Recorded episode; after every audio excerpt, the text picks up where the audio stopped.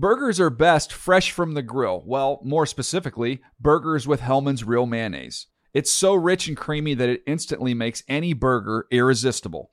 And what backyard barbecue is complete without some potato salad? Not just any potato salad, of course. Potato salad highlights the rich, creamy goodness of Hellmann's Real Mayonnaise. So if you want to take your barbecue season to the next level, stock up on Hellmann's Real Mayonnaise. For great recipe ideas, visit hellmanns.com. When you pull up to game night in the all new Camry, but it's actually bingo night. Mini golf, anyone? It's a Camry vibe. The all new, all hybrid Camry. Toyota. Let's go places. You know that feeling when you walk into your home, take a deep breath, and feel new? Well, that's what it's like to use Clorox Scentiva. Because Clorox Scentiva smells like coconut, cleans like Clorox, and feels like energy. It'll elevate any cleaning routine to not just clean, but also make every room smell like a tropical coconut getaway. Discover how Clorox Scentiva's powerful clean and refreshing scents can transform your space. Get yours in coconut or other fabulous scents at a nearby retail store.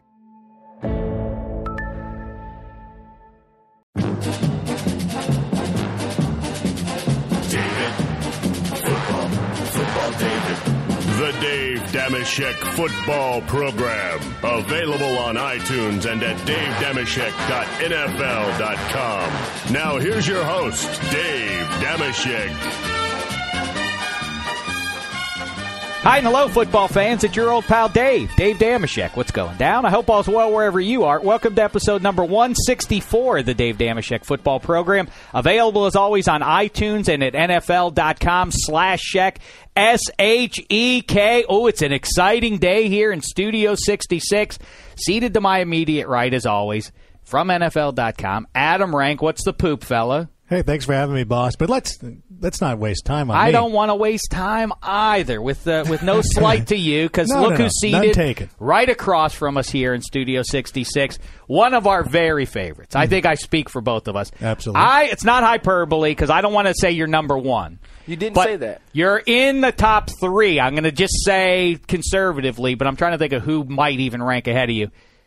From the Pittsburgh Steelers, of my, of my and I'm listing my favorite guys, is uh, of the Pittsburgh Steelers, safety great Ryan Clark. What's the poop with you, fellow? Nothing much, man. Just had a interesting car ride, and you know now I'm ready to do this show. Mm-hmm. Oh, with me, yeah. Oh yeah, that guy. Me That's- and Ryan Clark went out and had a gay old time, driving the streets, talking about this, that, and the other. We covered it all. Look for it coming up on NFL.com. And in the meantime, I'm out there with DeSean Jackson right now, celebrating my birthday. Yeah. I felt bad that I missed that. Well, he was in Philly, Mm-hmm. but he I mean, he plays in Philly. But he I didn't know this until I got in the car with him. He's from his whole family's from Pittsburgh. He grew up a Steelers fan. Ryan Clark, kind I of did- I- cool. I, didn't know that either. Yeah. Especially by the way he's always trying to beat me deep when we play him. yeah, I that's not cool of him. Yeah, I remind him of that. Like this is your Please favorite do. team, dude. Why would you do that? Yeah, take it easy, man. Like chill out. I, well, I mean, obviously, I agree with you about that. yeah, Listen, if he was that big of a fan, he would, you know, kind of take it easy on you. well, Yeah, Ryan I- Clark, I don't think he sees it that way. Pittsburgh Steelers. We have a lot to talk about because eight and eight. It may be acceptable in some places. It's not acceptable in Pittsburgh, PA. Not for very long. People will deal with it for a season, but it gets to season two or three of that kind of mediocrity.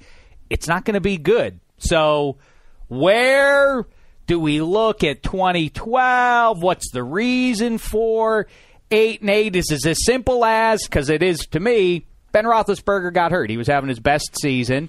If he hadn't gotten hurt, then they th- then you guys uh, go on. You get te- you go ten and six. You beat the Ravens when they pay a visit to Heinz Field, obviously, and that's that. And you go to the playoffs, and they don't. I mean, I think that's a, a good way to look at it. And you look at hoping Ben is healthy throughout this season. But even those games, you gotta you have to win. I mean, you think about the inconsistency of we went to Baltimore with check down Charlie Batch. And I Mm-hmm. don't say that in the mean malicious way, but Not a compliment. The nicest possible way. but the can call him. nicest but the nicest possible way. And we call him that because we do like seven on seven at practice. You know, it's a passing drill. There's no body rushing. There's no pressure on the quarterback. And he'd actually like check the ball down. So defensively we started calling him check down Charlie Batch. Does he not like that? They, he, uh, Charlie doesn't care. He played- lost his hearing when he was in his 60s. Charlie, you know, Charlie played for 17 million years. He, he didn't care. You can call him what you want, as long as you paid him on Monday. Um, but we went to Baltimore with Charlie, and we won the game. Mm-hmm. So it wasn't like we couldn't win those. Like we weren't a good enough team. What it was, we were in every game. We didn't make plays to win the game. We didn't score the touchdowns when we needed to. We didn't stop people from scoring when we need to do. And I think that's as simple as it can get. Do you do we need Ben to win? Without a doubt. Without a doubt. We are ten times better with Ben at quarterback than I would say anyone in NFL because our team is built around things he is very good at doing, and I think a unique skill set for a quarterback. Uh, and when he got hurt, things were different. But you know, we struggled with Kansas City that night before he was injured. You know, I agree. I mean, to me, the thing is, and I said this throughout the se- uh, in the latter half of the season, Roethlisberger's injury meant all of a sudden there was no wiggle room, and that was owed to the fact that you lost at Oakland and Tennessee. Those were the bad No, losses, see, right? That was the problem. Um, Cleveland, too, walking later off in the year. Walking off the field in, in Tennessee, I said we're gonna have to answer for this. Mm-hmm. I was like, eventually we're gonna have to answer for these losses. It's gonna come back, and it did. Because what happens is when you go to Cleveland and it's Charlie Batch's first start of the season, and you turn it over eight times and you lose that game, but you beat the Oaklands in Oakland, you beat Tennessee in Tennessee. You say, oh, you know, we lost this one. Charlie had a rough game. It was his first game starting, but we still can win one game and we're in the playoffs. We weren't in that position. We were in a position to where there was no wiggle room. You had to win all the games you were supposed to, and we just didn't do it. Um, I want to talk about Polamalu too and his role the last couple of years, and for 2013, whether or not he's going to look more like he did in let's say aught nine or thereabouts. But real quick with Roethlisberger, he's a guy who I, I- it's no secret. I think around the country, people like to make jo- make jokes, or they say that ah, you know, he's a guy who's had some trouble with the with Commish Goodell and so on. What is he like? Well, I mean, I, I- really don't know. Is he funny? Is like when you're hanging around the locker room? Does he I'll crack jokes? Does he talk about TV shows? What's he like? What he is is he's he wins everything, and he could do anything. We have a softball game in camp. He's the best player along with Troy out there.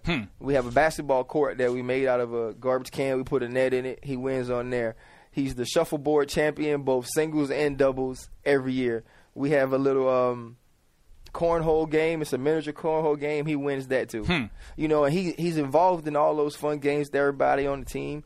Uh, and he's a good guy. I have a different perspective of Ben because doing one of those dealings with Commissioner Commissioner Goodell when he was suspended, my son had a football game on a Saturday. Obviously, Ben in Pittsburgh, everybody knows him. He can't go anywhere. He took time out of his Saturday while suspended to go watch my son play a football game in which I was at work during and I couldn't go to. Hmm. So for me, he's good forever. If Ben ever calls on me, if Ben ever needs me, you know, I'm going to be there because you know if you have children, you understand how important they are to you, and for somebody else to take the time out of out of their schedule, out of their day, knowing he was going to be hounded, knowing he was going to be under you know, just stressed out for autographs and pictures, he still went.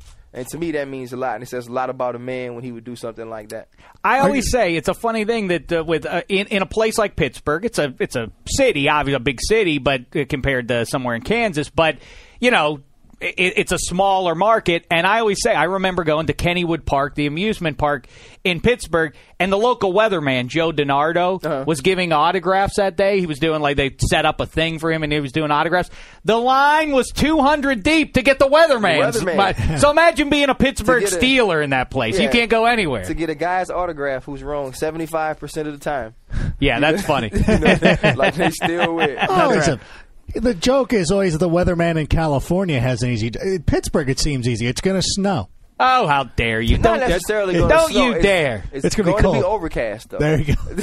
This one, Rank is in a bad mood because he roots for the Angels, even though their payroll is uh, is Sky seventeen high. times what the Pittsburgh Pirates That is. Sky that has nothing that that doesn't bother me at all. They're All right, awful. listen. We I consumed about uh, I consumed Are you gonna almost go- an hour of uh, of Ryan's time in the car. So that I don't. So I don't get time with them. I want you to have your time, but I want to no. hear about Troy Polamalu specifically because I don't mind telling you something. I'm going to tell you something because what did I tell you before? I'm a man. You're honest. and I I am going to shoot straight with you.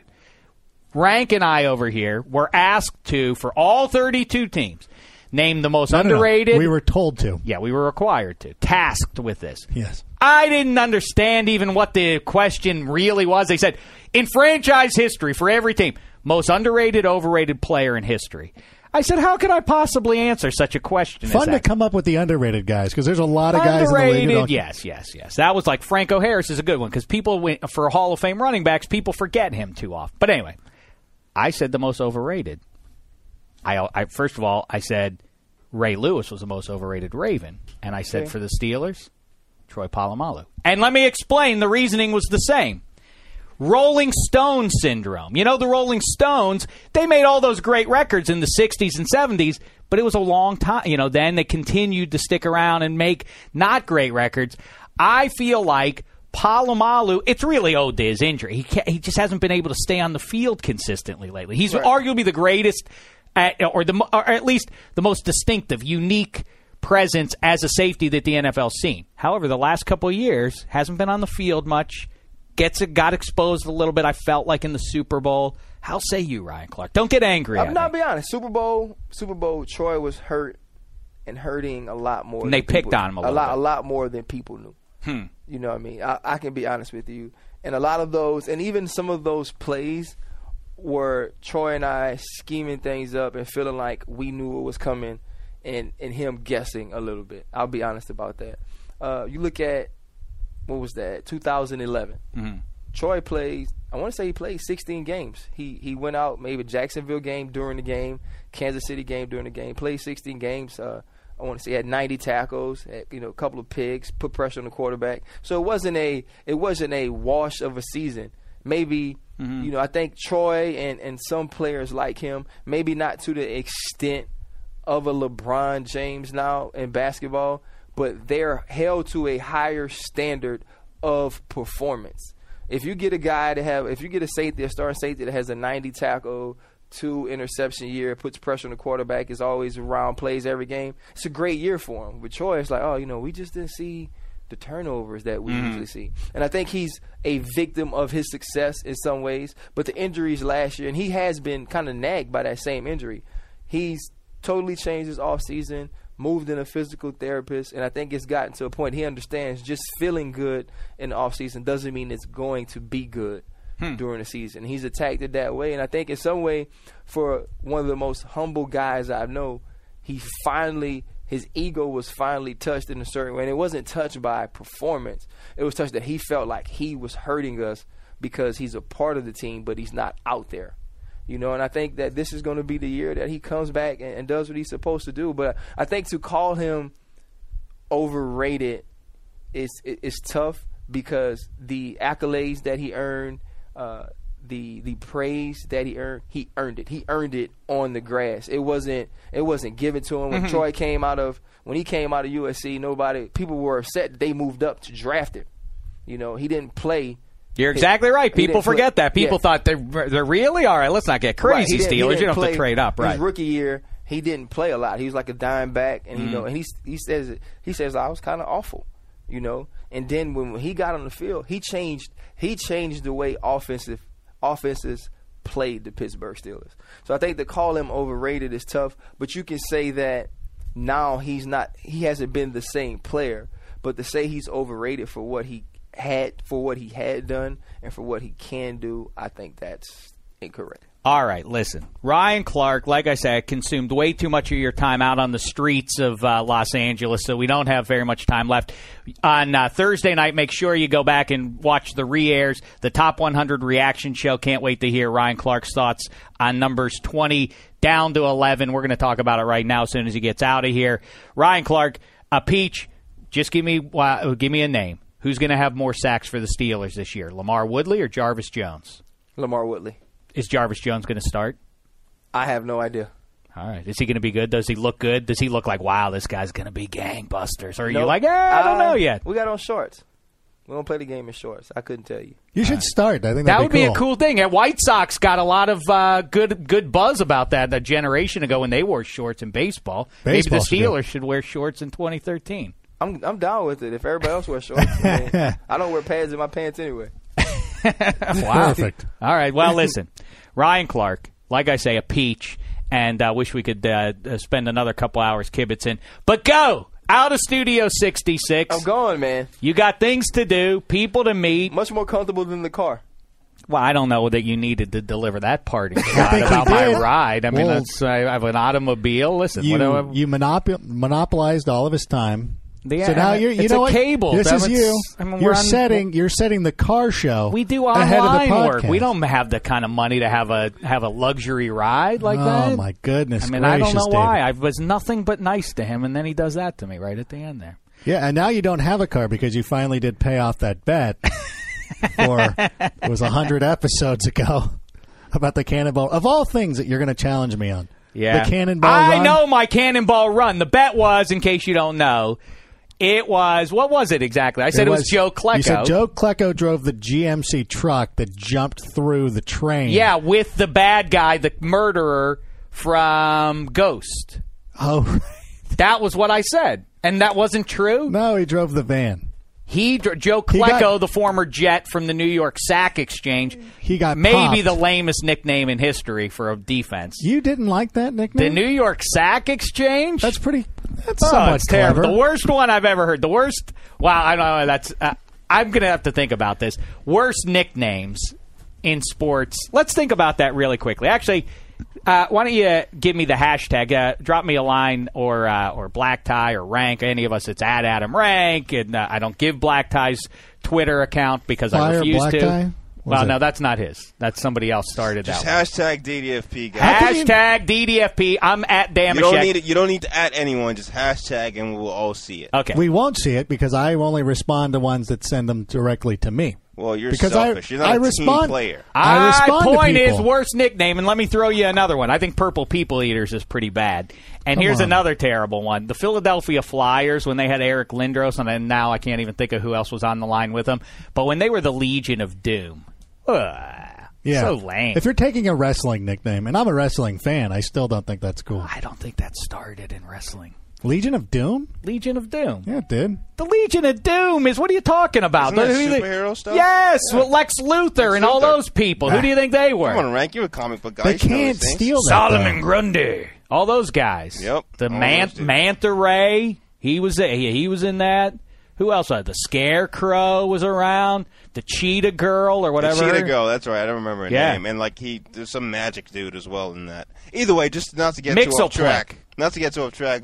Nice story from Big Ben though about uh, That from Ryan nice. Clark about Big Ben, and you know just had me thinking about you know Warren Sapp and We're talking about an NFL quarterback. Black Tie and his beloved Jesus, his drops. beloved drops. Hey, everybody, everybody stop. He's got a drop to put in there. We're talking about an NFL quarterback. yes we are Sapp. We are talking about an NFL quarterback. Well, That's really cool, though. That does make me uh, respect Ben Roethlisberger a little bit more. When you That go was out nice. and when you uh, hang out with somebody's kids like that, that's it's pretty good. Terrific. All right, now listen. Let's talk about who's walking through the door here right now, all the way from England. He's our resident Dolphins fan. It's handsome Hank. He's handsome Hank from England, handsome from England. He's handsome Hank from England, handsome from England. He's handsome Hank from England, handsome from England. His name is Handsome Hank. He's handsome Hank. He's handsome Hank. He's handsome Hank. Hello, handsome. Hi, Dave. How are you? Nice to see you. Oh, I it's just I just bumped into uh, Ryan Clark on the way in. Did you number twenty five? Yep, he was there. Yeah, um, he's a delight. We kibitzed with him uh, not long enough here. I, you know what? The next question I would have asked him is, what is the story with Mike Wallace from somebody who has watched him for the last three seasons? Wouldn't you be intrigued to well, know? I, th- I think we You know, know, the answer. He wanted to join a better team. He wanted a chance to compete for a Super Bowl. well, that's the that right out of the gate. That is what he basically said. He said, "I like it here in Miami much more. Everybody has more of a collegiate atmosphere here. It's it's much more like being in college." Like, well, hey, Mike Wallace, uh, that's not a good thing since you're in the pros now, fella. No, no, But- no. That's not what he meant. What he meant is, and I, this is I've heard now from a couple of sources, including uh, Jeff Darlington, our own Jeff Darlington, who I know you like to have on the show. Jeff told me at the weekend in private, but I'm going to share this publicly, that he thinks that this is the closest the Dolphins locker room has ever been. The guys love hanging out together. They're having a great time. They're bonding. They're, you know, defense and offense. There's no divide. They're all spending time together.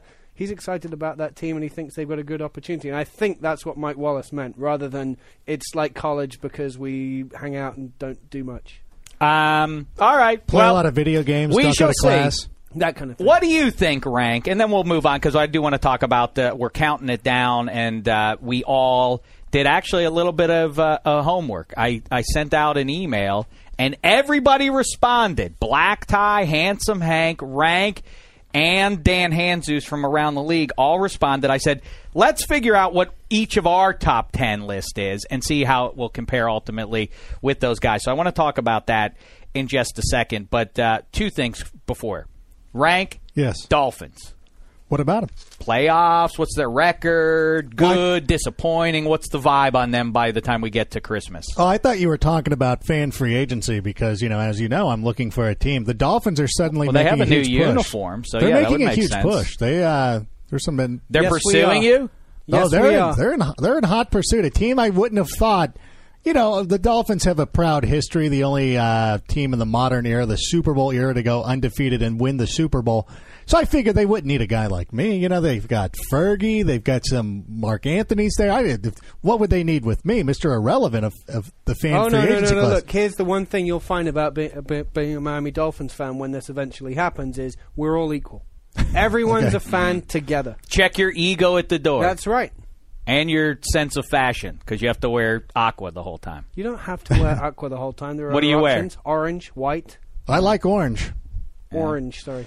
Um, so, uh, yeah, well, But I, definitely one of those teams that can make a, a push into the playoffs. I got him as a playoff team. I buy it. I like Tannehill. I'll let you know if I think they're going to be a playoff team when I make my decision at the end of fan free agency. In case you aren't aware, Rank is has made himself a free agent. He is finally, after many moons of going without an NFL team ever since the LA Rams left the city, he has, uh, you know, he's he's twisted. He's been a fan without a team, but now he's changing that in front of 2013. The Dolphins making a bid. Would it be uh, a fringe benefit, or is it a reason not to be a fan of them? You you and Handsome Hank could travel across the country uh, with each other. You That- could take long cross country flights together. Better yet, road trips. Yeah, see, Hank's probably going to now back off of his push, but for me, that, that would be a huge. Maybe you guys could get Harley Davidsons and bike it across the nation. Wow. go to Sturgis. Yeah, I would really enjoy that. something to think about. Yes. Um, all right, handsome. I was sad that you weren't here because the thing that came up on the last episode was my emotional destruction after having seen the Red Wedding ah, on Game okay, of Thrones. on Game of Thrones. Oh, Uh, was? I upset about it? I was very. I, I just couldn't. Some of the stuff I saw was. ju- uh, It's- my eyes can't unsee it, and the only thing I'm thankful for is that I hadn't. se- I, I was like two weeks after everybody else had seen. What is that? You gotta let people know. Spoiler alert. You've been warned. Wait, Spoiler wait, wait, alert. wait. What are you- We're now a month I didn't say it. anything. First of all, I'm In going case to. you do. okay, all right, I'm going to fair enough. reveal everything because we're a month past it, and if you don't know about it by now, tough. All right, skip. Yeah, skip ahead. That's a good point. I'm just But letting- I'm just fair letting enough. people Black, know. no, no, no. I'm not coming down on you, black tie, like the other ones are. I'm you and me are on the same side on this. You shouldn't ruin shows. But handsome Hank, the red wedding Yes. really upset me. And like I was saying, had I not known, because I saw enough with social media to know that the, the, this Something red big wedding Something was going was to be happening. grim and it was going to be Right. stunning and everything else. So I was prepped for it. Once I got to the wedding, obviously I knew here we are Right. and, and get ready. And it still really, really, It really shook is. me. I- I mean- you saw it clean. You didn't know anything I didn't was know happening. anything was happening. I, I, I had, and I haven't read the books. I'm not one of those people, so I really was not prepared for it at all. And as a, a you two, you know, having two children, I often worry about like at bedtime, what are they going to watch? Because the last thing you want is at 3 a.m. the kid waking up with a nightmare. I watched the Red Wedding. I'm really not kidding. I should have followed my own advice. I couldn't sleep, and I had nightmares for about three days afterwards. I obviously am very mentally affected by those type of images on TV or movies or whatever. I literally could not sleep that night. if you really didn't know that that was about, did you black tie? You saw it clean as well, right? I saw it clean. I avoided Twitter, Facebook, and Right. everything for about two days, and then I watched it, and I was like, well, wait. in the You, world? if you avoided Twitter it for avoided two days, him. I could imagine sitting in front of the TV, staring blankly at it for about like four hours, Well, it wasn't just not just that, moving. but from then that it was lying in bed and going, "The Starks are dead." I mean, you don't understand, Dave. You must have done over however long you've been watching this. You've invested a little bit of time and love Mhm. into the Stark family. They were, the, Of to as far as I was concerned, they were the heroes. It was bad enough when Ned Stark had his head cut off. Now the ones who you thought, well, okay, these guys are going to make up for it. Crossbow in the in the chest, or was it an arrow or crossbow? I Well, yeah. crossbow, I think. Well, was no- it like really gory, or was it Oh, just Robb, hugely gory. Robb Stark took it in the back. I'm trying yeah, to- he took it in the back a little bit. Rank's looking at it right now on YouTube. I didn't know Uh, that you, won't could even like do it. that. Adam, don't do it. It's not. He's not going to be emotionally affected by it. But His wife- pretty- his even wife you- got it the worst. Knowing nothing about Oh, it, that's it's pretty dark. It's It's pretty, pretty dark, dark. stuff. What happens? I mean, yes. So I, I, it's about the darkest thing I've ever seen on TV. I agree. Well, that's what that's what leads me to this. Is that the worst one you've ever seen? Because the we, we worst tried thing- to I mean, name in some movie, other ones. In movies, obviously, you see worse than that. But in terms of both the uh, the shock value of like the gore or whatever you want to call it that that you see there, and then the investment and attachment you have in characters who are being just killed off, nothing worse. My sire, I feel I haven't given you a proper thank you yet. A message from the Lannisters. The Lannisters send their Can I regards. talk about this real quick? Yeah. Who's the guy drinking during this? He's the mean guy. He's the mean guy. He's the Just a- guy. Yeah, he's the one who orchestrated this whole thing. His, his expression doesn't change. He's just like, yeah, this All this right, seems well, awful. It, well, it- like this is set in medieval times, so this is pretty much normal. It is. Uh, yeah, it just uh, was terrible stuff. So anyway, handsome, I'm sorry to you and all your countrymen that that's uh, a part of your history. It's something Yes. you can't do. It's Yeah, something well, you it's- can't I mean, undo. It is based on a true story. Hey, speaking of that, we talked about that you and me a little bit yesterday. What about the fact that they use it's sort of like Star Wars for no good reason when you think about it. Star Wars, all the bad guys, everybody on the dark side has an English accent. Everybody on the good side has uh, has an American accent. Why everybody on this show? It's just assumed it plays like you're looking at a piece of history because it- they all have English accents for no Right. good reason. But it, well, that there's that. So like America hadn't been discovered yet, so obviously it would make no sense whatsoever in this fantasy medieval world that anyone would have an American accent or not. The it's, It's amazing as- that they speak English. right. It is interesting. As a- good as- fortune for us. Same thing with the Star Wars Yeah, trilogy. Well, we, we exactly. would have been lost. If, as a Brit, it's interesting to watch though through Hollywood over you know like seventies, eighties, bad guys tended tended to have British accents into the early nineties. Then we went in other directions. There was Russian accents were bad, South African accents. Uh, there was like a like a three year period where bad guys often had South African accents. We're now back to British um, actors mean bad guys. Good. Congratulations. That's huge for us. Back to relevance. You know, that's a. Well, I don't know that we weren't relevant. I mean, I think it's. I think I am don't right think in you saying scared that all anybody. of the superhero American superheroes right now are being p- played by British. But they are played, but they're they're not using their British accent. though. right. That's That, that doesn't thing. matter. Yeah. Black tie. What we're talking about is they were. Dave said Yeah. they were irrelevant. That's, No, no, that's totally the not. They're all the, the gravitas. Yeah. that only an Englishman can bring, Yes. like you do to this podcast. Correct. All right. Speaking of that, let's talk about football-related matters. Oh, by the way, speaking of this podcast, we have a new logo. Are you going to put that logo up on the on the NFL.com page there, Black Tie? Soon enough, soon enough. I we like just got it. working on it yesterday. Um, so we're gonna unveil it pretty soon. I like it. It's, I exciting. told Neat. I told our uh, I told the guy who designs it. I said, Get, you know, people always say I sound like I'm from another time. I said, make it uh, mid 20th century kind of uh, you know vibe to it, and he did just He that. hit Looks that, good. Um, all right, let's talk top 100 here as it counts down. And we all agree there have been some egregious errors, as there are every year, among the. And this is something the NFL players, in case you aren't aware, roughly a third of all the NFL of active players voted on this thing. I do intend to either go to the Pro Bowl or I don't know, or to their homes one by one and stand over the players as they fill out their ballots next year, just to make sure. I don't even know why you're sitting here. Charles Woodson can say whatever he wants. I'm going to do this. I'm going to be the overlord of the top 100. I feel because it needs it. This this who what, what this isn't a presidential election. We don't need anonymity. What we need is an open and honest uh, discourse on this, so that we don't have things like Jimmy Graham being left off of it next time, as he was. Jimmy Graham not on the list. All right. Let's take a look at everybody's list here, and the cumulative number one in, in on this podcast for all the voters. Again, Black Tie, Handsome, Rank, Hanzus, and me. Aaron Rodgers, the number one, over Adrian Peterson. I think it's going to be Adrian Peterson for the players, but that's besides the point. Aaron Rodgers, rank though with a with a wild card, the only one, Calvin Johnson. Yep. That's it. That's, That's all. You have nothing Calvin else to say on the subject. Do we not see what Calvin Johnson did last year, and we're going forward?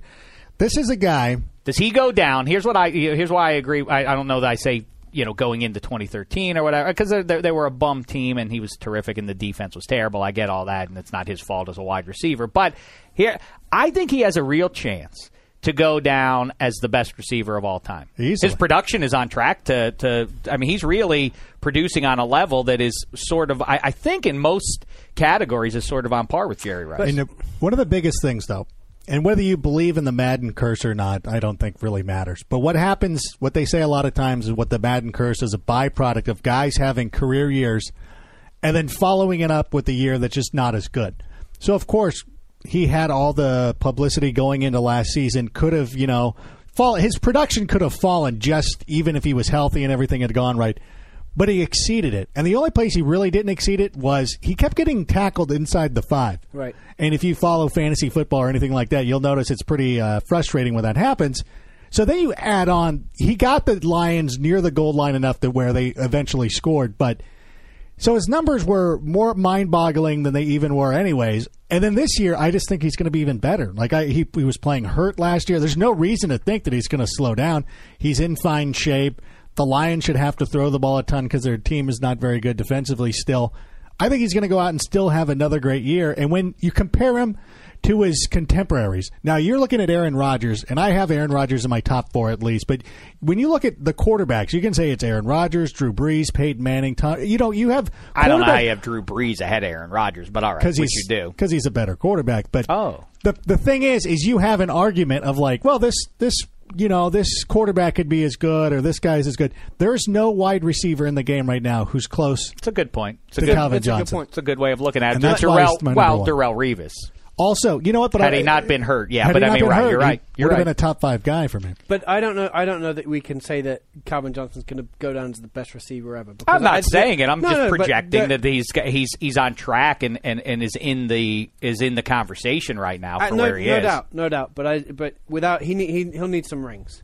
He needs to come away with some jewelry. Well, here's the I thing with Jerry Rice, though. Jerry Rice, I, I, admirable though he is as a football player, that's what I'm. I'm not talking about any post career deeds. The Right. current gig that he's got, I don't uh, know that he's hitting home runs there, scoring touchdowns. Well, uh, that's not neither here nor there.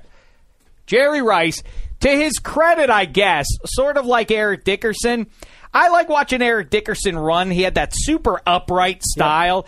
It seemed like he was it was effortless. And as a guy who loves Mario Lemieux, he also had that sort of on him. Almost it's as though it's a detriment to to what he did. Or it was too easy for him. Kind of it somewhere in your subconscious, you it, it registers that way. He's not working hard to do it. Whereas like you watch Marshawn Lynch and he, every inch as he's fighting for it. Jerry Rice never. I can't recall him ever once diving to catch a football. I can't. Re- I, I never can recall him, uh, you know, putting his head down and running over a DB. Or it's a, it was all so easy for Yeah. him.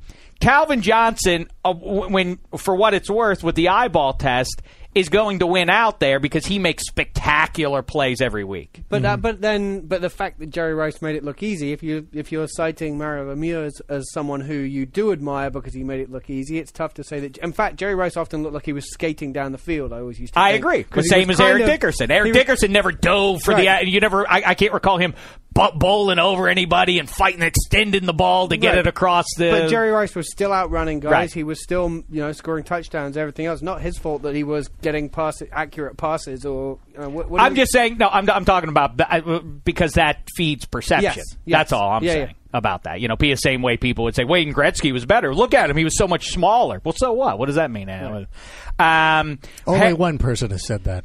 No, many people said that, and let's not begin that one right now because that's not a. You have Joe Flacco rank as Yeah. number ten.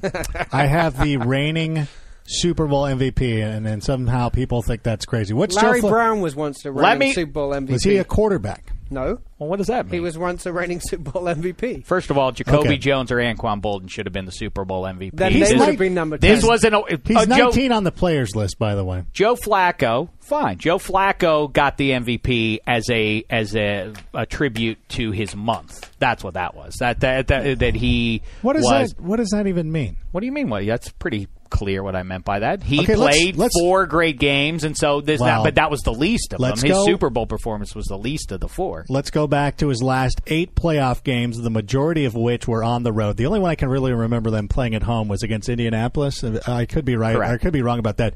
He went six and two over that stretch. 18 touchdowns, two interceptions, a passer rating of 105. Yes, All I right. understand. Good Oh, stuff. That is good. And you know what? To your credit, you're right. But you, it, it just, it, it of course, lo- what- my eyeball sees that and sees you have Joe Flacco, you have Brees, Rodgers, Joe Flacco. Those are the three QBs you have in your top ten. That means no Tom Brady, Oh. no Peyton Manning. Tom Brady. You will not be talking about Tom Brady having a great year this season. well, Tom Brady also. Yeah, a lot of. I, I, know mean, a lot really, of I know a lot of people like to say, "Hey, you know what? There was a stretch early in his career where he didn't have a lot of elite options, and it wasn't really until Randy Moss came in there." However, when you look, if Gronkowski doesn't make a comeback, and you look at what his production was last year without Rob Gronkowski, that's a huge drop off. I agree with you. And now I think everybody's got to give a little credence to my hypothesis that that's why they brought Tim Tebow in. Maybe they saw something going on with Aaron Hernandez. I mean, the the thing a couple months ago now that's emerging. Well, he was a mentor to Hernandez in college as well. Tebow. Yes. Oh, interesting. I didn't even make Hmm. that connection, but you're right. Of course, yeah, of course they were there together. You're right. Um, but besides that, though, if from a football standpoint, if Gronkowski ain't ready to go, and maybe they said, "Oh, well, you know, we're getting some bad vibes even before all this latest uh, ugliness," um, you know, who's catching passes in the in the red zone for them? I think they might have to go to some trickery to to punch it across there, and that's what uh, Tebow specializes in. Not that I'm suggesting they would take Tom Brady off the field. I'm saying they would put No. him flip it back to Tebow and let him do his hokum that he does so well. Uh, Handsome Hank, you have Andrew Luck at number 10. Now, on last week's top 10, top uh, 100 reaction show, I.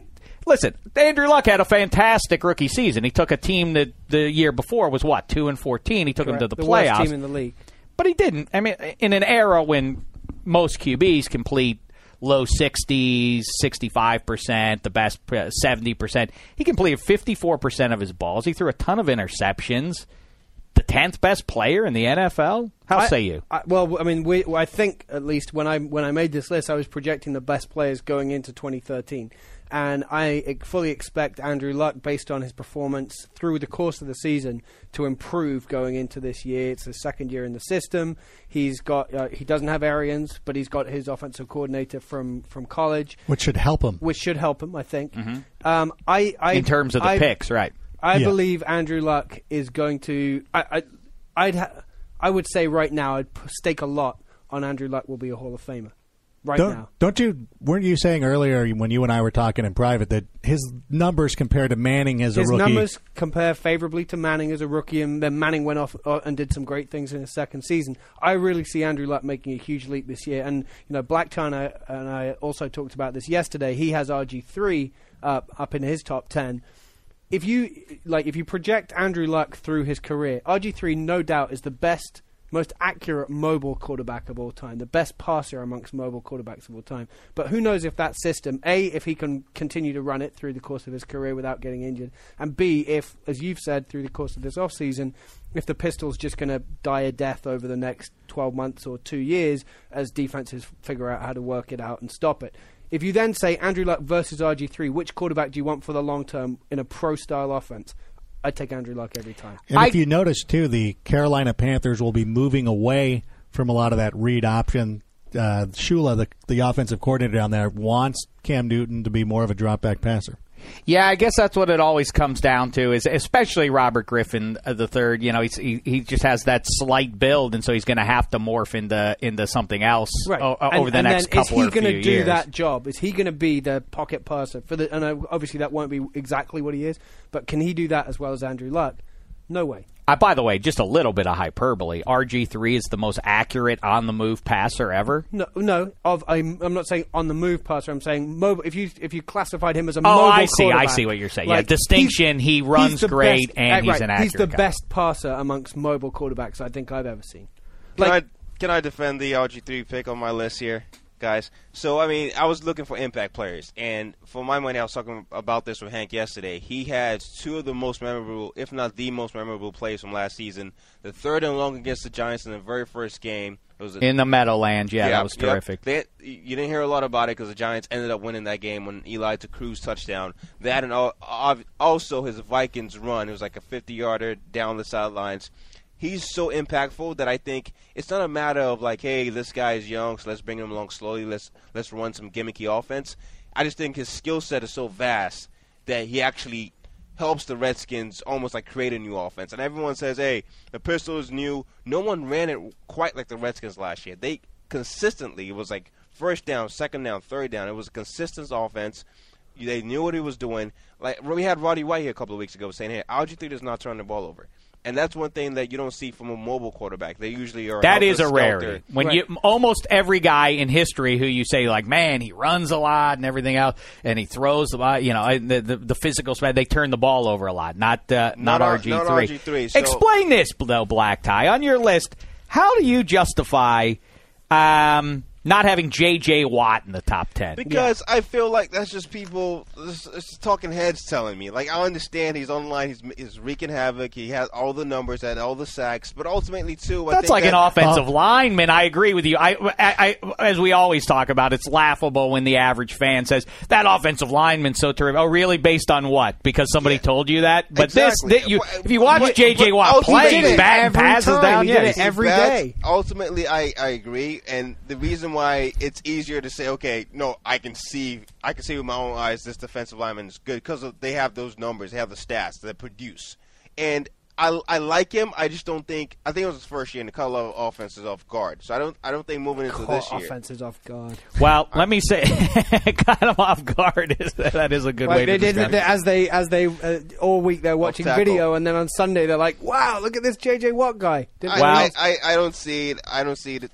him duplicating that sort of success this upcoming season. Not to say he's not in my top 15. He's just not in my top 10. We'll um, we'll wait for Hanzus to explain his Matt Ryan pick there at number nine. I feel like that's a very dicey one. In the meantime, how does everybody feel? I'm the only one to list Brandon Marshall there. I almost went with Darrelle Revis, but I felt like he didn't play last year, so that's not right. That's not in the spirit of the list to put him on here. I came close though.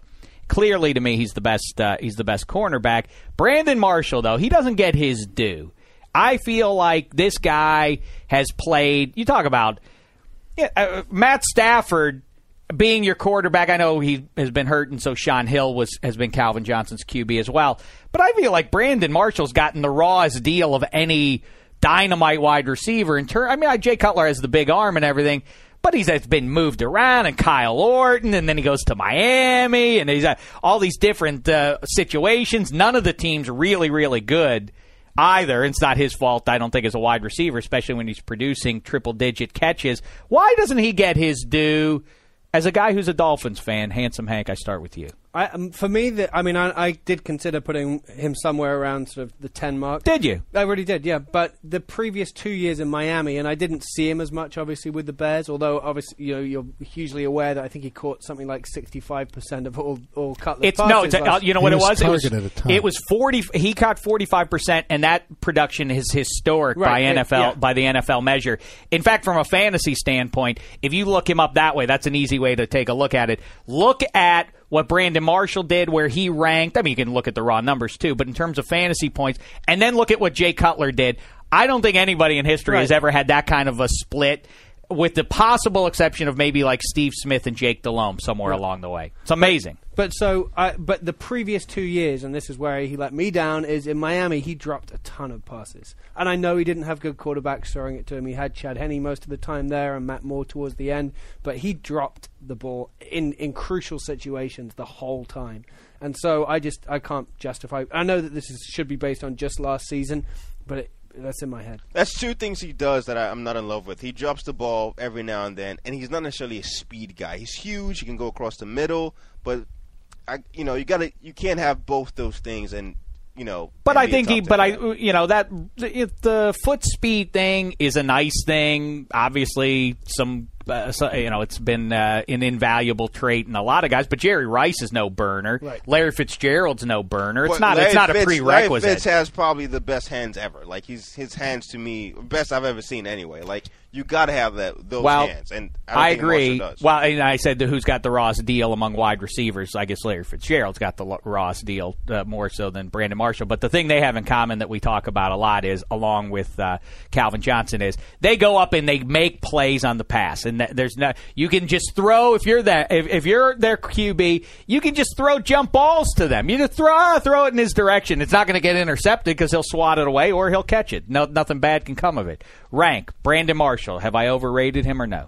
One of the most unheralded number one run or number one receivers going, and you know, and I base this a lot of what you were talking about earlier, just going on the fantasy numbers, and it, it always amazes me like how far he drops in fantasy drafts, and you just realize nobody really pays much attention to this guy, but year in year out, he goes out and he puts up huge numbers. When you're on bum teams, you don't tend to score as many touchdowns. That's just the way it is, and Right. he's been he hasn't been on uh, especially good teams. But I'll be interested to see because I, think that Bears team, you feel like ah that offense might be gangbusters this year, but you look at the defensive pieces that they've let go, and I, I wonder if that defense might uh, might recede quite a bit. Here's something. Oh, by the way, Black Tie, can you put this up on NFL.com/slash check? We'll show all four, all five of our uh, our top tens here.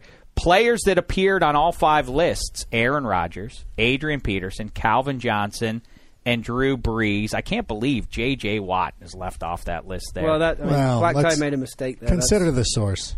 um, and Says uh, the guy who has LeSean McCoy and Matt Ryan on his list. I don't have Matt Ryan on this list. no, Hanzus has Matt Ryan. Oh, say he had Joe Flacco. Sorry. Can I tell you something? Rank did what it appears to me is you've done. Well, not you didn't do a straight projection for 2013 because you have Joe Flacco on there, and there's no way he finishes in your top 10 if you do based on if you ended it uh, after Week 17 of the NFL season. Joe Flacco will not be regarded as one of the they- 10 best did- players. Did the season end after week 17? No, it didn't. I'm Oh, saying if it okay. ends at, when we do this, if we look January 3rd, 2014, I bet you Joe Flacco will not be in your top 10. That's my prediction.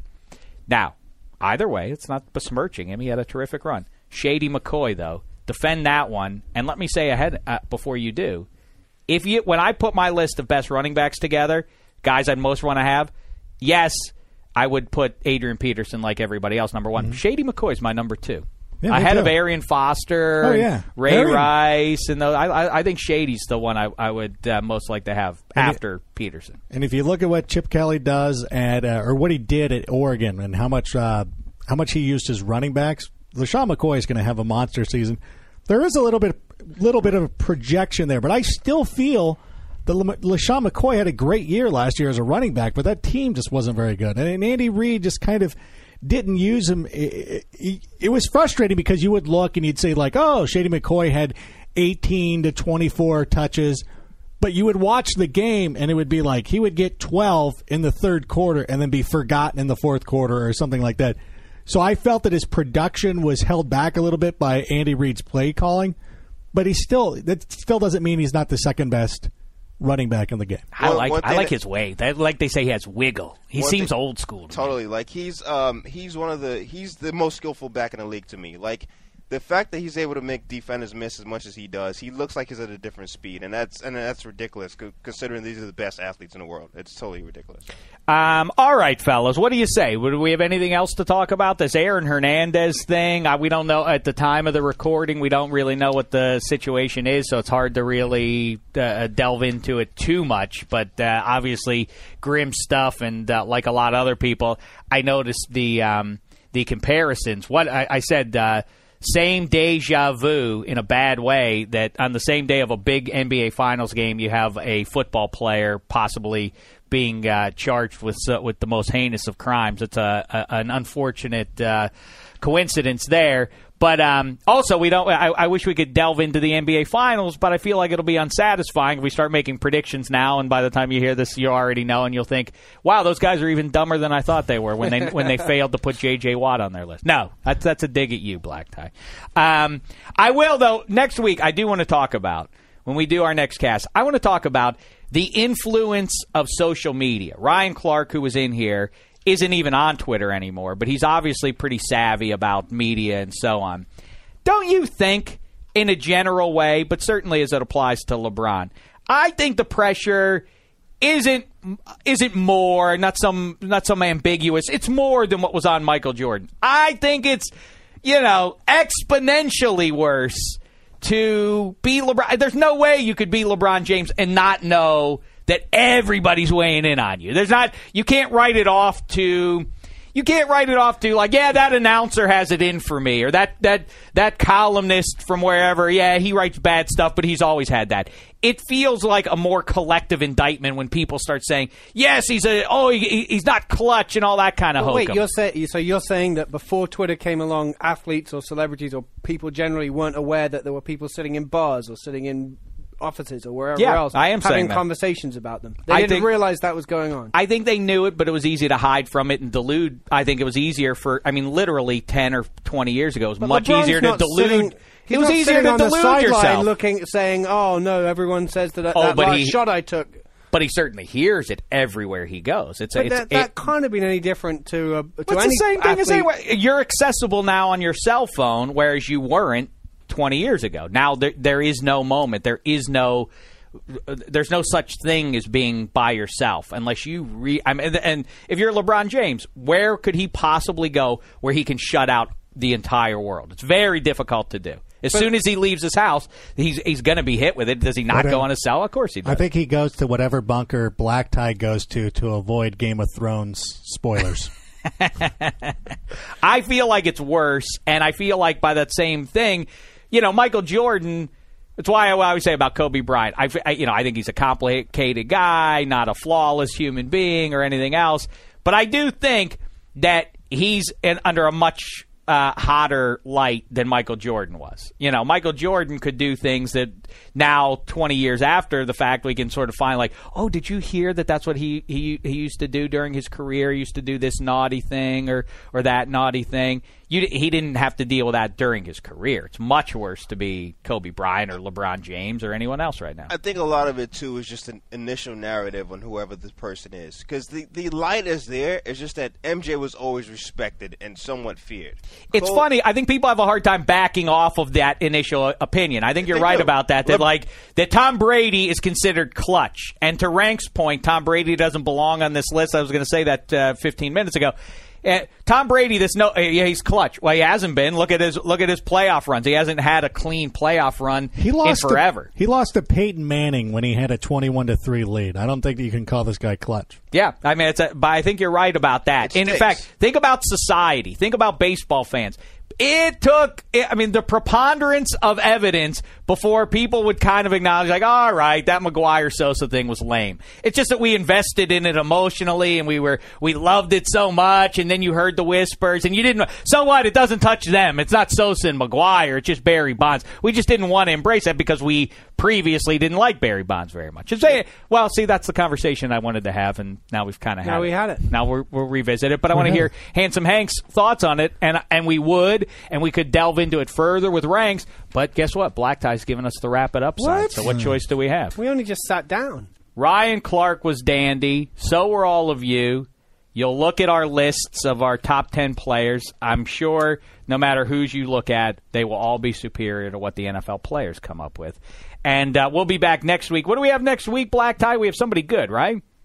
Don't we have a good guest lined up, I feel like, for Tuesday? I think Tuesday is just us. We're just Are hanging you out. sure? I feel like we have a guest, and I know we also have, uh, but we are we're going to dial up one of our all-time favorites, one of our favorite callers ever, the Ed. We're going to try to track him down, see what he has to say about this, that, and the other. So, all right, listen. And we also got to get fan call-ins at some point. Maybe that's what we'll listeners. do. Maybe tomorrow, maybe Tuesday. Then when we sit down for the show, that's exactly what we should do. Roll some calls in from the Czech Republic, rank amateurs and Hank amateurs. That's what we'll do. All right, rank. A pleasure to see you, handsome Hank, black tie, all of you. Thanks so much. We'll be back with more Hooey and applesauce later on. In the meantime, around the league debate club coming up. Take it away, boys. And Zeus and Mr. Fancy Pants. The Flames need NFL news, and here's their chance. It's ATL around the league. Light a flame, boys. Pigskins hot tonight. Burn, baby, burn. Welcome back to another edition of the ATL Debate Club. My name is Dan Hanzus. Marc Sessler is on vacation, doing whatever Marc Sessler does on vacation. But in studio, I have the great Greg Rosenthal. I think he reads ATL. That's what Marc Sessler does on vacation. I have to say, Marc has been very uh, entrenched with the product. I've gotten a lot of texts and a lot of like when I go on vacation. Just to give you a heads up, it's going to be Ghost Protocol. I'm yeah, out. I think that's the the way to do it. Yeah, Marc is tweeting about Bernie Kosar, all sorts of things. Uh, but now that he's gone, I'm really ready to uh, make some noise on this podcast, change things up a little bit. So, you know, we've got a special guest today, Wes Welker, my wife's favorite player, Right. really, in the entire NFL. So I, I just decided with Marc gone, this is what's happening. We get Welker done, and, and we're going to welcome him to the show shortly. You've positioned yourself very well here. Uh, so let's let's talk to the great Wes Welker.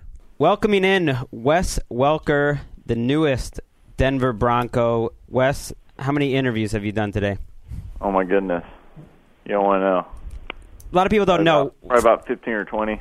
Wow. And la- and yesterday, uh, yesterday was just kind of everybody together, so it was it wasn't as bad. Now, It what- probably two or three. Wes is here to talk about his hair restoration. We're going to get to that later, but um, you know, you're you're a new Denver Bronco. Obviously, you've been one of the biggest stories of this offseason. You know, your transition uh, to Denver, and it, and it got me thinking about your career and how you started with the San Diego Chargers. Not a lot of people know you were there. You were there for a little bit. Then you go to Miami. You carve out a nice role as a role player, a returner, a slot receiver.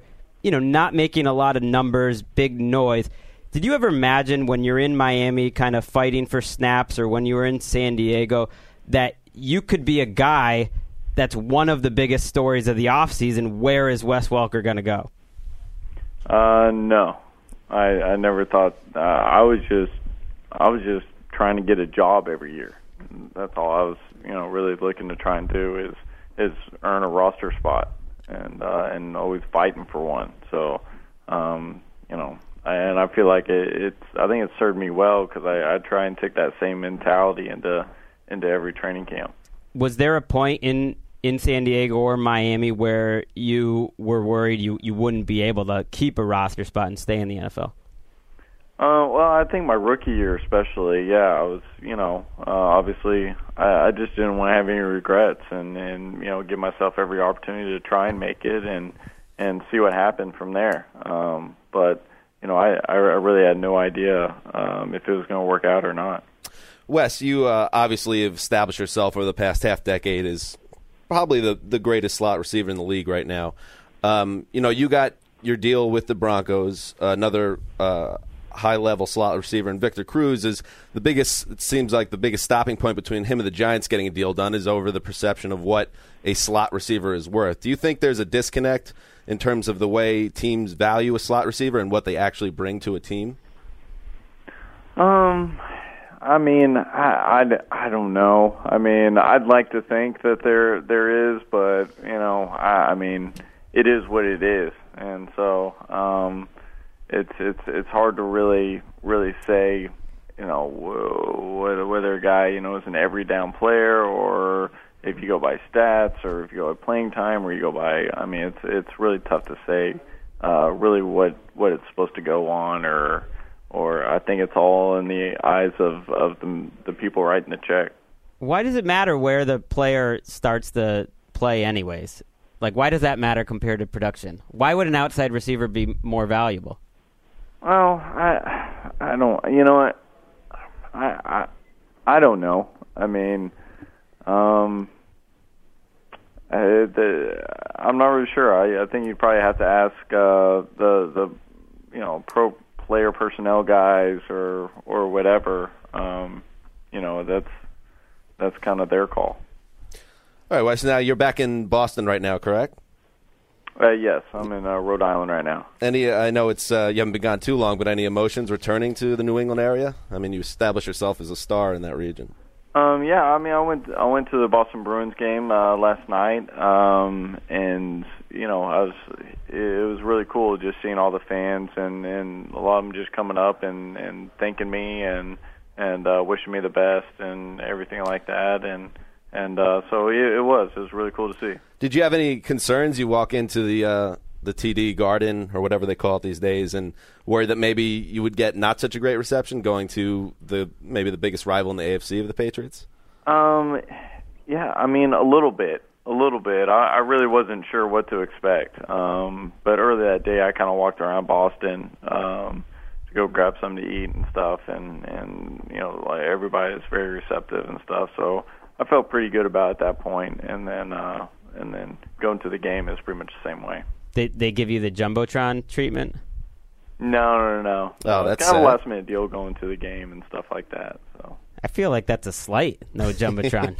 you got to give Wes Welker the jumbotron. Who else is at a Bruins game? I mean, I know it's it's a big deal, but it's not really a, a celebrity type of hand. Has anybody else in that building averaged 117 catches a year over the past five years?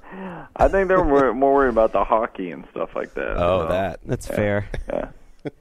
Um, so obviously you have been asked about this Aaron Hernandez thing. It's going to be something that I'm sure is impossible to avoid if you're uh, in the NFL right now. I mean, you've been in that building.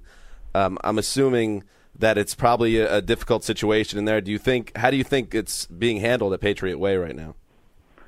Um, I mean, I I think the same way I'm about to handle it right now. Um, basically, just not have any sort of comment about it. You know, um, you know, there's just nothing good to, that can really come out of me saying anything about it at this point.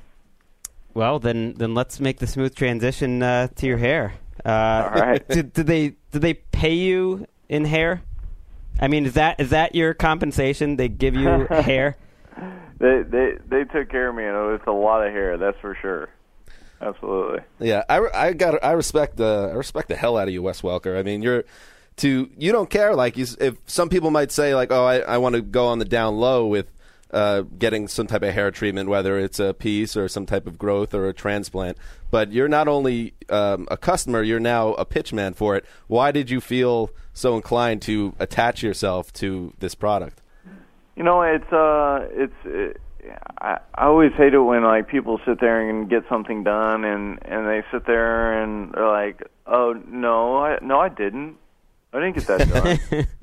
you know, so I'm just kind of like, you know, I I don't I don't want to be that guy. I'd rather just be like, "Yeah, I had it done," you know, and and uh, it's kind of funny. Like guys are like, "I can't believe you're doing that" and stuff like that, and then I get it done. And now I got the same guys coming up to me like, "Hey, uh, what, what's Dr. Leonard's number?" Yeah, Uh, doc, you Dr. know, Robert Leonard is the name, and, and usually, you know, athletes come on, they want to talk about their sponsor, and that's kind of something you, you throw in at the end and you get it out of the way. But Dan, who's sitting here next to me, is genuinely very fascinated by this topic. He cares a lot about Well, his hair. I like he hair. Could, he wanted to do the whole interview really about about the transplant. I did. I would have been dismissed when I got back down to my desk, but I wanted. I'm just curious. Like, do you um, do you use product in the hair? Is it is it natural? Do, like, how do you style the hair? Do you have to treat it differently than your real hair and the transplant hair? So many questions. No, no, no, no. You can't even tell the difference. I wouldn't even be able to tell you which one is is a transplant hair and which one is is a natural hair. I mean, it looks natural. Um, it took me four hours to do the procedure. I was on a wave runner two days later. Nice. Um, you know, I mean, it's it's uh, That's it's- straight it's out of the commercial going on the Wave Runner after the hair growth. Yeah, I mean, yeah, you know, that what I- would be a good commercial. But there had to be a, like a beautiful woman in like a high waist bikini behind you on the wave runner, correct? Yeah, well, yeah, I mean, it's not a it's not a good commercial without that. Well, thank you, Wes, for the time. Uh, you know, we appreciate uh, the information on the hair and everything else. Your transition to Denver. Uh, good luck to you this year, and we'll look forward to seeing you on the field. all right, thank you all very much. Thanks, Wes. it. And there goes Wes Welker. A guy that uh, my wife thinks is a very handsome man, a short guy. I'm threatened really by Wes Welker because it's not like I can't. You can't obviously compare yourself to NFL player, but he's like when you stand next to him, he just looks like a regular guy, and yet Right. and yet he's somehow in the NFL. And his hair, his hair does look great. Uh, sometimes when I think about You- hair you- transplants, I think about uh, Tobias from Arrested Development with the stapled hair and all the blood going down his forehead. But Wes doesn't look that way. We have another Wes, Wes now in studio. Chris Wesseling. Hey guys, freshly shorn, has joined us. Uh, he's shaved his beard off. He looks way too dressed up for an off day drop into the studio. So we had Wes Welker on. Wes, y- you know, it's very confusing with all the Wes's. He's got the most production of any slot receiver in the league, Wes Welker. is he the best slot receiver in the NFL? If you're starting a team, let's just say this year only, 2013, is he the guy you want? I'm sorry to say this after we just got off the air with him, but no. Hmm. Percy Harvin's the guy I would want, and Welker would probably be somewhere around fourth or fifth on my list. Fourth or fifth? So who else goes in front of him then? Victor Cruz and Randall Cobb. Yeah, I like Cobb a lot. I think. Well, you know, with the Aaron Rodgers factor, you never know how much of that is created by him. But Cobb is to me a guy that can, you know, bust out to the next level this year. And I love Welker too, and it feels weird not to put him at the top of this list after he was so nice talking about his hair. But I think like I think he's a guy that you know he's 32 now. He's he's maybe had his best years. Uh, he's still going to be productive, but I don't know if he's going to be that guy he was in New England. Taking guys long term, yeah, Randall Cobb, Cruz, Harvin. Although Harvin has to stay on the field, continue to do that every year. But I think people don't give Welker enough credit. You know, they say, you know, Troy Brown had some numbers. Troy Brown had numbers for one year as a premier slot receiver, and they weren't numbers like Wes Welker. So I think he does. People just count on him as a guy that got bumped up because the Patriots are who they are. Tom Brady is who they are. But there haven't been any other really Wes Welkers over the years come through New England. Who else has been that type of guy? No, I agree. I think it's fair to say we're selling Wes Welker short, and if we're basing it on the last five years, right, he's number one with a bullet. But I think what separates Harvin from the other guys is physicality, and he's he's I think far and away the best after catch receiver in the NFL. I think just like the Patriots were spoiled by Welker, we're spoiled by Welker because if you look 20 years from now, if you look at Welker's stat line from 07 through 12, I mean, the guy, I mean, he's a Hall of Famer to me. If he puts Wow. together another couple good years in Denver, I think that's a guy that's going to Canton. He's going from the place where he was the number one receiver target wise to a place where Demaryius Thomas and Eric Decker are going to be targeted heavily, probably more heavily than Welker. Well, let's say, how about this? What if he goes there and despite a lot of people saying the drop in production, he still puts up a Welker type year? I mean, does that make you find him more impressive as a player? Absolutely, I would reassess it definitely. I think he can too. Everyone thinks his numbers will drop, and they'll probably drop, you know, to a degree. But it's not like slot receivers were struggling with Peyton Manning over the years. I mean, I know Brandon Stokley wasn't catching 112 passes, but his career was dunzo years ago. He comes. It wasn't really retirement, but he comes out of nowhere last year. He's still productive. Austin Collie was very, very productive when he was healthy. Uh, Peyton Manning knows how to use tight ends too. Anyone in the slot, I, I don't see why Wes Welker can't lead that team in receptions and yards and have big numbers. I can't believe you just said Dunzo. He can. What's wrong with Dunzo? I don't know. I mean, that? when Kristin Cavallari was saying it on Laguna Beach, I was like, all right, cool. Rosenthal on 13? I don't know. I wouldn't. I wouldn't know that reference, so Oh, okay, I wasn't. okay. Pull, I'm not pulling it from Laguna Beach, but yeah. Welker can lead them in receptions. I don't. kn- If I'm the quarterback, I'm not bypassing Demaryius Thomas's big play ability to to keep playing it safe with Welker. people talk about Welker as uh, a product of the system. I think you could make a little bit of that argument with Victor Cruz too, and I th- I think you see it in the contract uh, negotiations that they might value Hakeem Nicks more than Cruz. I mean, when Steve Smith was there in New York with Eli Manning, he was putting up some Wes Welker like numbers. Yeah, and I think if the Giants really play hardball here, and it seems like they are, it sounds like they're going to slash his offer, a tender offer, according to Ian Rapoport. If he ends up walking, I really think they're going to regret it, just like I think the Patriots are going to regret trying to replace Welker with Amendola, who I could kind of see this time, you know, by Halloween, him having some type of shoulder issue, missing games, and all of a sudden everybody's like, wait a second, it's not that easy. That's a great point about Victor Cruz and the Steve Smith connection. Steve Smith didn't do anything after he left the Giants, but that's also because of a knee injury. But we saw last year when Nicks was injured, he was used to taking the double teams, and Cruz would fe- Cruz would feast on single coverage. As soon as Nicks couldn't take the double teams anymore, Cruz was getting the extra coverage, and his production went way down. And I think Cruz is a guy. You know, we kind of discount Welker because we see in Cruz and Cobb and Harvin a little bit different type of a slot receiver. Cruz is a guy that goes deep. I mean, he helped change how slot receivers are really used in the NFL because you see a lot of top outside receivers now coming in the slot running deep because people saw how they were using Cruz, and now you see all the big time names are slot receivers. I mean, Calvin Johnson, you call him a slot receiver if you want. He's lining up there sometimes. Larry Fitzgerald will this year. Yeah, I think that'll help him. Um, Welker obviously was, you know, one of the biggest offseason stories going to Denver this year. We just wrapped up mini camp season, OTA season. We try not to draw too much from this, evaluate the players, but it's still something we cover, and, and it's a it's an important part of the process.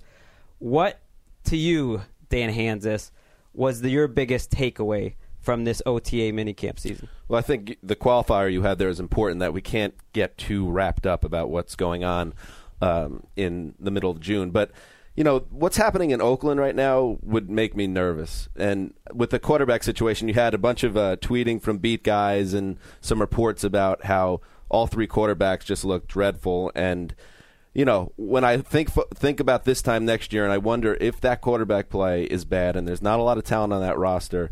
You know, we're talking about a three or four win team where we'll be really tested and we'll find out about Mark Davis, what kind of patience he has. I could easily see McKenzie cleared out. You know, I could see Dennis Allen gone.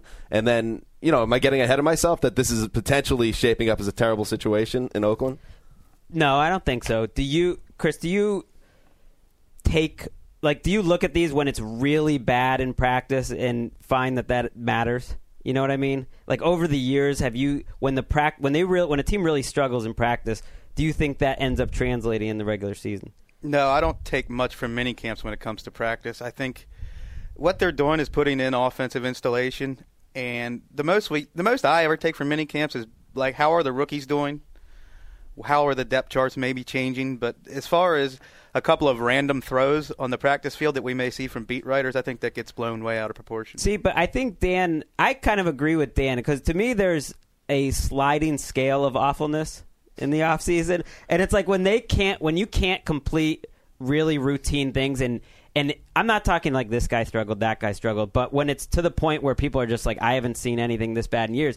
We heard that with the Jaguars last year. We heard that with the Raiders in the offseason last year. And sometimes uh, it does end up translating. I guess where I'm coming from is we kind of knew these players were not up to par before minicamp practices. Yeah, that's fair. Uh, what's your big takeaway?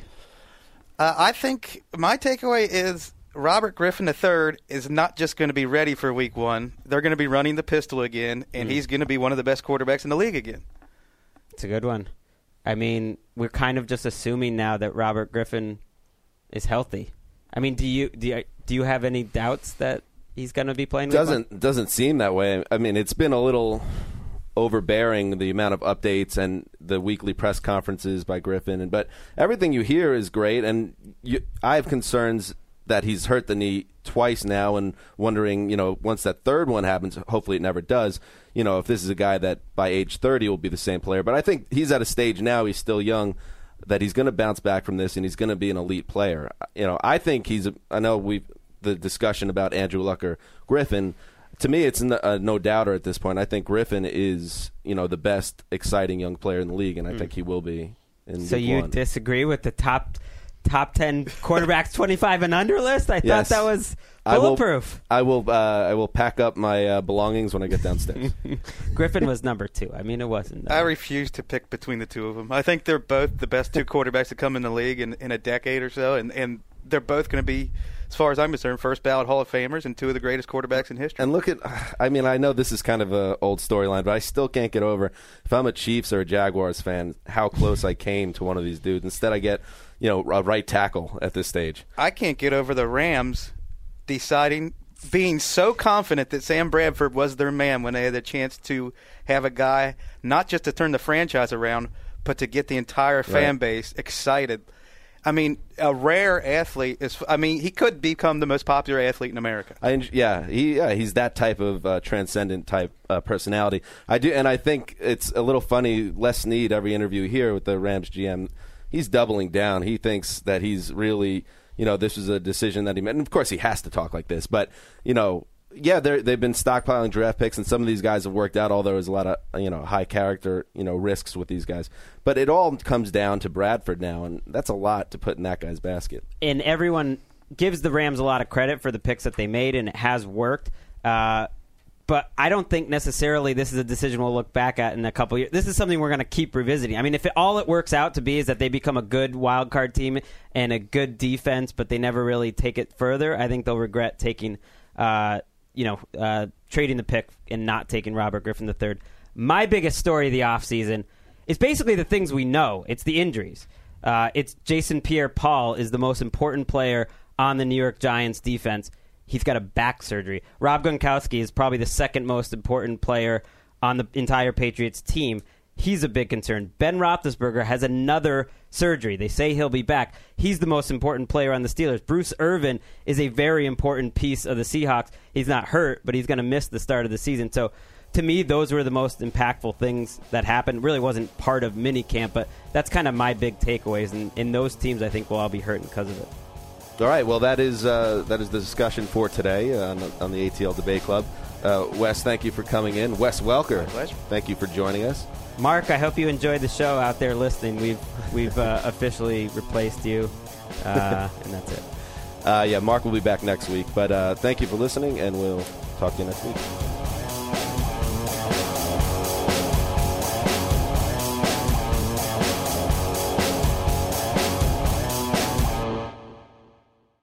You go into your shower feeling tired, but as soon as you reach for the Irish Spring, your day immediately gets better. That crisp, fresh, unmistakable Irish Spring scent zings your brain and awakens your senses. So when you finally emerge from the shower, 37 minutes later, because you pay the water bill so you can stay in there as long as you want, you're ready to take on the day and smell great doing it. Irish Spring Body Wash and Bar Soap. Fresh, green, Irish. Shop now at a store near you. They say every dog has its day, but when you're Lulu and your parents drive a Camry, every day is your day. The roomy rear seat is the perfect. Whoa, is that the dog park? Backseat besties, it's a Camry vibe. The all new, all hybrid Camry. Toyota, let's go places. You wouldn't expect to hear that we're America's third best city for beer like this one, or home to vibes like this and this. It might surprise you that we're top 10 for immersive art that's like, whoa. And, hmm. Not to mention, we have one of the top zoos in the country. So, can a city with the country's best pro soccer team, ranking as a top culinary destination in the world, be in your own backyard? Yes, Columbus. Plan your summer at experiencecolumbus.com/summer.